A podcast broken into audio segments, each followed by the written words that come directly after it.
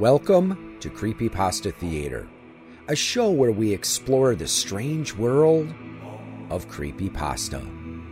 Join us as we hear tales best left untold, travel roads best left unexplored, and see sights best left unseen. Today's story Unexplained Snowman. Written by Pacers Nation 16. This story can be found on creepypasta.wikia.com and is protected by Creative Commons license.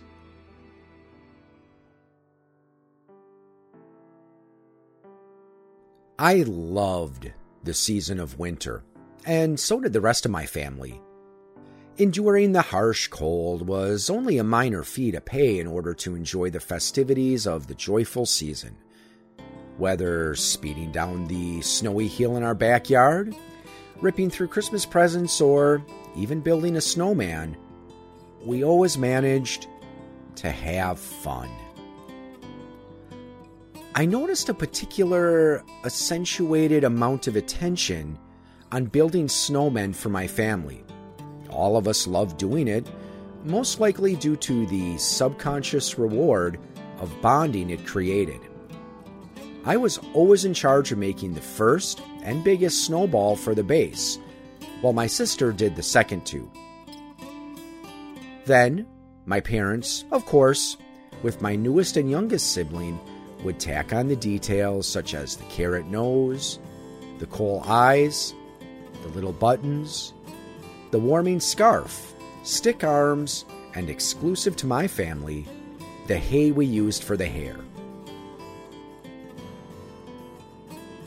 My family was so into the collaborative effort of building the snowman that we had actually added our own details.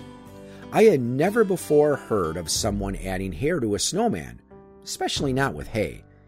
Regardless, we all enjoyed the time of winter and nothing was more soothing than a mug of hot chocolate at the end of a freezing day out in the cold. Winter had just started, and all the hype for it lived up to the expectations. Already it was snowing at the beginning of the season, but this wasn't anything odd for Minnesota.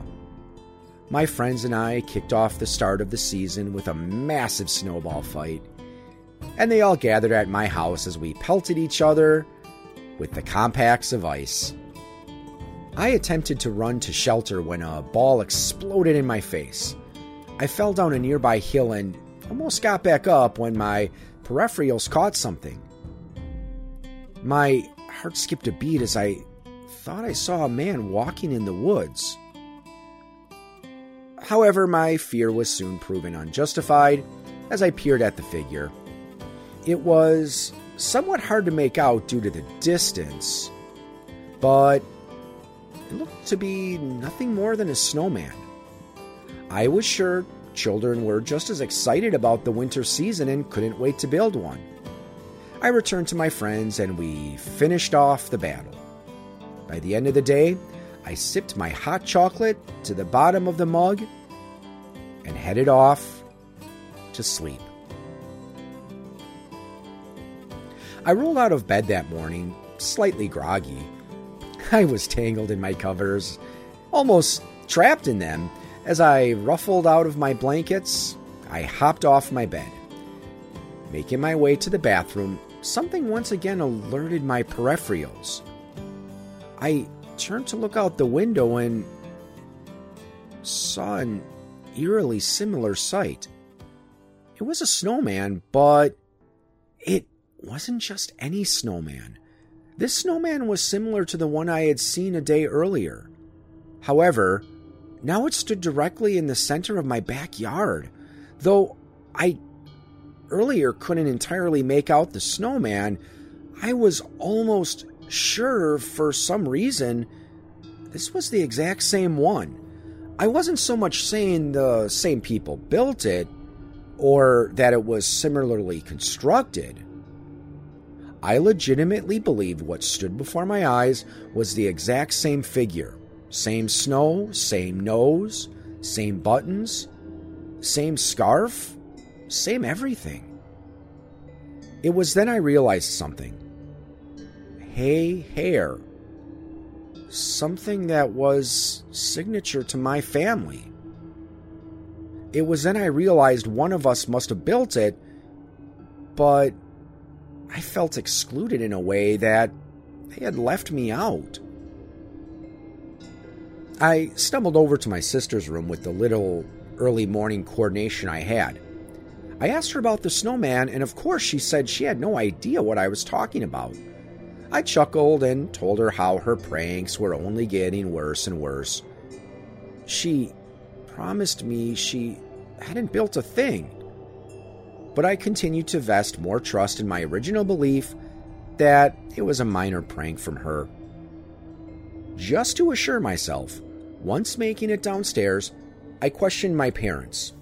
Similar to my sister, they promised they hadn't built a thing.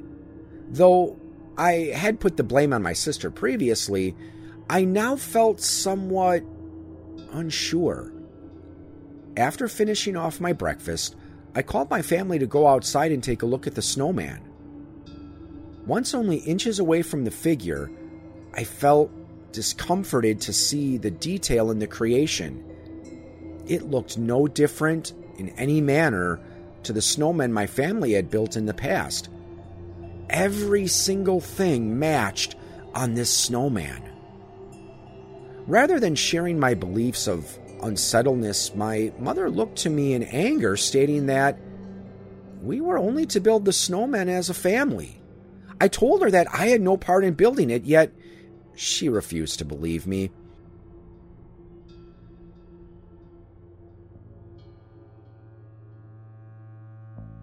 I sat in my room for the next couple of hours, bundled in my thought process by this odd snowman. I stared at it almost all day, noticing its unordinary size. It stood at nearly seven feet in height. My family never even flirted with that level of stature when we built them. After hours of thinking, I finally remembered an outstanding fact. When I originally saw the snowman, it was resting in what looked to be someone's yard through the woods connecting our homes. I looked beyond the trees as well as I could from my room and noticed a familiar house. Strangely enough, the snowman that was once there no longer existed. I went out the back door of my house and trekked through the woods. Trailing my way up to the house, I didn't see any cars in the driveway or any lights turned on inside. It appeared that no one was home. I decided to ring the doorbell, but, of course, heard no answer. My next option was to press my face against the glass and take a look inside. When gazing into the home, I noticed an open bag of chips on the table and a pantry that looked nearly fully stocked. I would argue that someone had been living there based on the surroundings. To gain more information, I went over to the neighbor's home and decided to ask a bit about what they knew. An old man greeted me at the door. He carried a cane with him as he struggled to stand. The elderly man gave off a kind vibe and invited me in. I asked about his neighbor, and he went into quite a lot of depth. The man explained that he had lived in this particular home for over 40 years and had a fairly lot of insight about the neighborhood. He said his neighbor was the closest to being an exception. He best described them as mysterious. That doesn't surprise me, I said. The man reiterated, Yeah, they were an odd bunch, son. I'll say that much. I gave him a puzzled look. Where? He replied, well, yes, boy, they moved out a couple years back. I didn't shake my confused expression. If they moved out, who lives there now? The old man looked at me as if I were ignorant and spoke, Well, no one now. It is abandoned. I didn't give him much of a reply. I thanked him for his info and, and nearly headed out. I stopped at the door and fired away with another question. Do you know why, by any chance, they left? He responded, Hmm. I believe it had something to do with one of them feeling uncomfortable. I'm not really too sure. I left his house and returned home. I sat up sipping my hot chocolate. I didn't really sleep much that evening. I just thought of it more and more. I couldn't seem to shake the thought from my head. Finally, I lost my fight against sleep and passed out. Of course, when I woke up and took a look outside the window, I gazed down at the same snowman. I tried my best to ignore and continued on with my day. I went through my usual routines, every now and then allowing the snowman to draw attention. However, I, for the most part, drained it from my attention span. I slept fine that night after a full cup of warming hot chocolate. I indeed was well rested and had a pleasing period of slumber the previous evening, but that morning only greeted me with surprise. I instinctively scanned my backyard for the snowman, but he was nowhere to be found. I couldn't see a trace of him no carrots, no scarf, no buttons, and no hay. I thought it was a bit peculiar, but I forced myself to ignore it. The day went on rather slow as I continuously let the snowman eat up my mind. I looked every hour at first to see if he returned, then every half hour, then every 15 minutes. And before I knew it, I checked every minute. I pretty much spent my whole day in front of the glass looking everywhere for the figure. But as much as I looked, it was nowhere to be seen. I freaked out when I went to make hot chocolate. There was no mixing powder left. That couldn't be possible. There was at least three mugs left this morning. I was overridden with panic, and I couldn't seem to expel it from my emotions. Then I thought to myself that it was quite ironic. First, I didn't want the snowman here, and now I was almost hoping it would return. I said to myself, Why are you panicking? Just a pile of snow. I laughed a little bit, realizing I was freaking out over nothing. I mean, my sister could have easily eaten up all the hot chocolate with my parents' help. I headed to my room only to have my laughter cut short. On the bed was a carrot, two pieces of coal, some buttons, some twigs, and of course, some hay. Beside it was a note that read, Held it in that pile of snow was too cold for me. I like the warmth of your home better.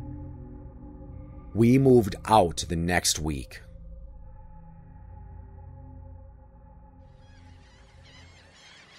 We went somewhere much warmer. It has been about a year since then. Florida doesn't have winters, but no one in my family knows who built the seven foot sandcastle that popped up in our yard a couple of days ago.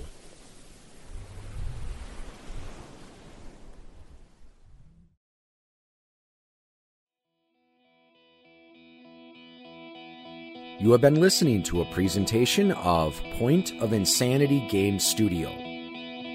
Visit us on the web at poigamestudio.com. Follow us on Twitter at POI Game Studio.